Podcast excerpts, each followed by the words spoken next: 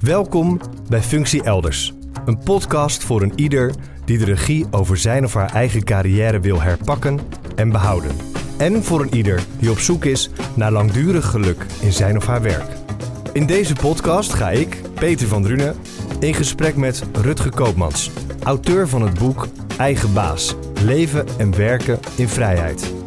Ooit topbankier, tegenwoordig adviseur en vertrouwenspersoon van tal van topfunctionarissen uit het bedrijfsleven, het bankwezen, de sport en politiek, die bij hem ooit begeleiding zochten op een keerpunt in hun carrière. In zes afleveringen ga ik op zoek naar het verhaal achter de ingrijpende beslissing om een droombaan in te ruilen voor een onzeker nieuw begin. Ik ga op zoek naar houvast voor een ieder die voor een moeilijke keuze in zijn of haar carrière staat. Maar ook voor de mensen voor wie die keuze gemaakt wordt door hun omgeving of situatie. Wat doe je? Hou je vast aan alles dat vertrouwd is of spring je in het diepe? Dit is Functie Elders. Nou, Rutger, welkom. Allereerst uh, ontzettend leuk dat ik uh, met jou deze podcast mag Ja. maken. Uh, in deze podcast gaan we steeds luisteren naar verschillende passages uit jouw boek. Jouw boek is uh, getiteld Eigen Baas, Leven en Werken in Vrijheid. Na elke passage ga ik, uh, ga ik erover met jou in gesprek om een beetje een verdiepende slag te maken.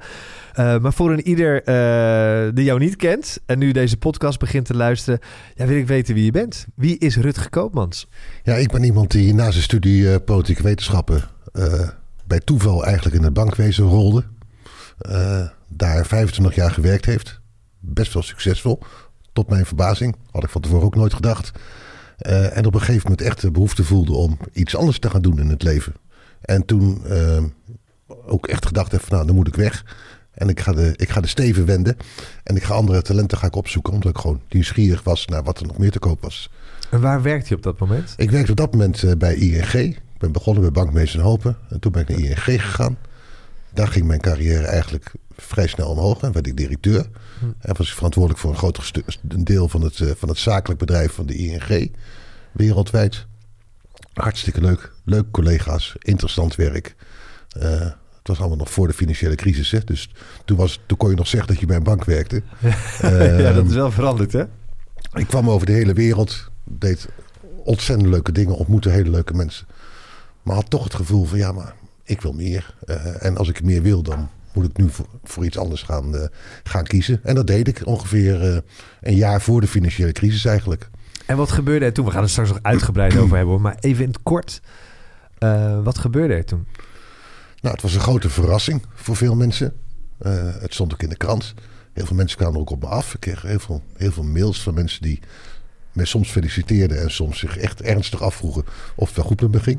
Ja. Uh, van wie neemt zo'n besluit? Want je zit toch echt in een hele luxueuze situatie, hoog en droog, prachtige directiekamer en, en wat wil je nou nog meer in het leven?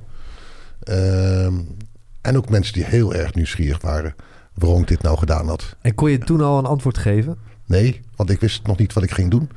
Ik wilde alleen maar weg om weer de vrijheid te voelen in mijn hoofd, om weer nieuwe keuzes te maken. Uh, en, en, en dat is ook hoe ik op dat moment heel sterk voelde. En pas, pas later in het proces, in latere jaren, uh, ben ik die gedachte vorm gaan geven. Uh, en, en dat is ook de reden waarom ik het boek schreef na, na tien jaar. Dat ik denk van ja, ik heb nu met zoveel mensen erover gesproken. ik heb zoveel verhalen gehoord en ik heb zoveel antwoorden op vragen gegeven. Ik denk dat ik nu wel een verhaal kan schrijven over ja. mijn eigen verhaal. Maar dat ik ook een aantal tips kan opschrijven voor mensen handvaten van als je nou zelf in zo'n situatie komt of denkt te komen of wilt komen. Uh, wat zijn dan de onderwerpen waar je over moet nadenken, waar je bij moet stilstaan als je zo'n besluit neemt? Ja. Uh, dat is ook de reden van het, uh, van, het, van, van, van het boek. En het feit dat het boek eigen baas heet, wil helemaal, helemaal niet zeggen dat iedereen maar ZZP'er moet worden of dat iedereen maar een eigen bedrijf moet oprichten. Maar het gaat om dat element van eigen baas over je leven zijn. Regie over je eigen leven voeren. Uh, en ik heb gemerkt dat dat een enorme uh, sterke behoefte is bij heel veel mensen. Ja, want toen jij daar aan de top stond bij die bank, bij ING... Uh, voelde je toen niet meer die zelfregie? Het grappige is, ik heb wel eens gezegd... ik had misschien op dat moment heel veel macht Uh, maar ik had eigenlijk weinig vrijheid. Ja. En sindsdien heb ik heel veel vrijheid. en een stuk minder macht. Ja. Uh, maar als je in zo'n situatie zit. En iedereen die in zo'n situa- zo'n rol gezeten heeft, die weet dat. Uh, dan wordt je agenda geregeerd door, door anderen. en dan worden je prioriteiten ook bepaald door de, door de rol die, die, die je uitoefent. En dan heb je niet zoveel vrijheid om te kiezen wat je op een dag gaat doen. Of hoe je je kwartaal of je, of je jaar wil gaan, gaan inrichten. Dat, dat is Ja. voor een groot gedeelte al bepaald voor je. En dat komt met de rol. Ja, dus leven en werken in vrijheid versus geleefd worden eigenlijk. Daar komt het een beetje op neer. Ja, en dat geleefd worden is voor een tijdje ook heel erg leuk. Want het is ook heel erg leuk om zo'n zo'n rol te mogen invullen. En zijn verantwoordelijkheid te hebben. Want in zo'n rol heb je altijd verantwoordelijkheid voor heel veel mensen. Er staan altijd grote belangen op het, uh, op, op het spel. Uh, kan je leiderschap uh, laten zien. Maar tegelijkertijd wil je ook het leiderschap naar jezelf laten zien. En, en er zelf iets mee, mee doen met je leven. En uiteindelijk wil je aan het eind van het leven, van je werkende leven, kunnen terugkijken op een, hopelijk op een, op een rijk leven waarin je heel veel talent hebt kunnen gebruiken. Ja, en uh, die gebruik je nu onder andere als uh, vertrouwenspersoon van mensen die vaak aan de top staan. Of het nou bankiers zijn of politici. Je, hebt ook, uh, je bent ook nog adviseur geweest van Johan Cruijff. Ja. Lijkt me best wel bijzonder. hoe win je nou het vertrouwen van zo iemand? Ik denk door heel goed naar mensen te luisteren. Ehm, niet te oordelen. Eh, meedenken, meevoelen, maar niet meepraten. nieuwsgierig te zijn.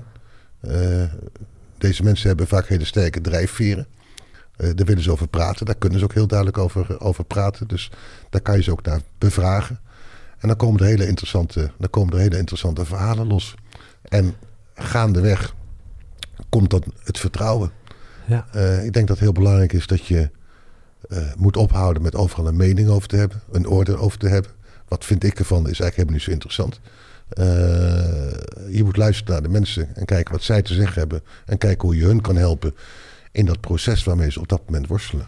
Ik kan me wel voorstellen, een, een heel eigen gereid iemand zoals Johan Cruijff, hè, die kennen we allemaal, dus het is makkelijk om te benoemen.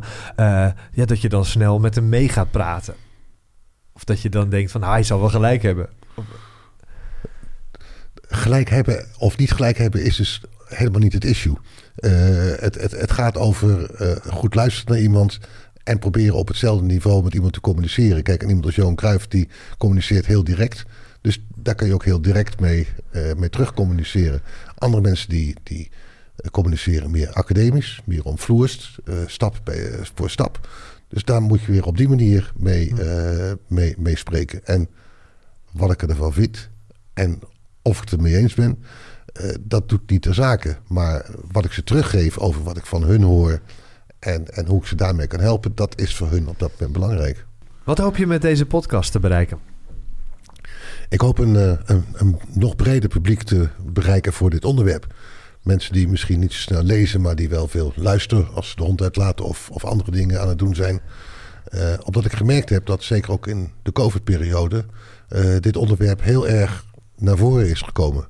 Veel mensen zijn het nadenken over... wil ik mijn carrière nog wel voortzetten op deze manier? Wil ik er nog eens een keertje een, een andere wending aan geven? Zijn er nog talenten die ik uh, nog niet gebruikt heb... en die ik toch wel heel graag zou, zou, zou willen gebruiken? Zijn er nog dromen die ik zou willen uh, nastreven? En ik merk aan de reacties tijdens de COVID-periode... van, van heel veel mensen die het boek gelezen hebben en mij gemaild hebben... dat dit onderwerp enorm veel aan belangstelling gewonnen heeft... Uh, en ik denk dat mensen op dit moment uh, heel graag over dit onderwerp willen horen en willen praten. En daar wil ik ze graag toe uitnodigen.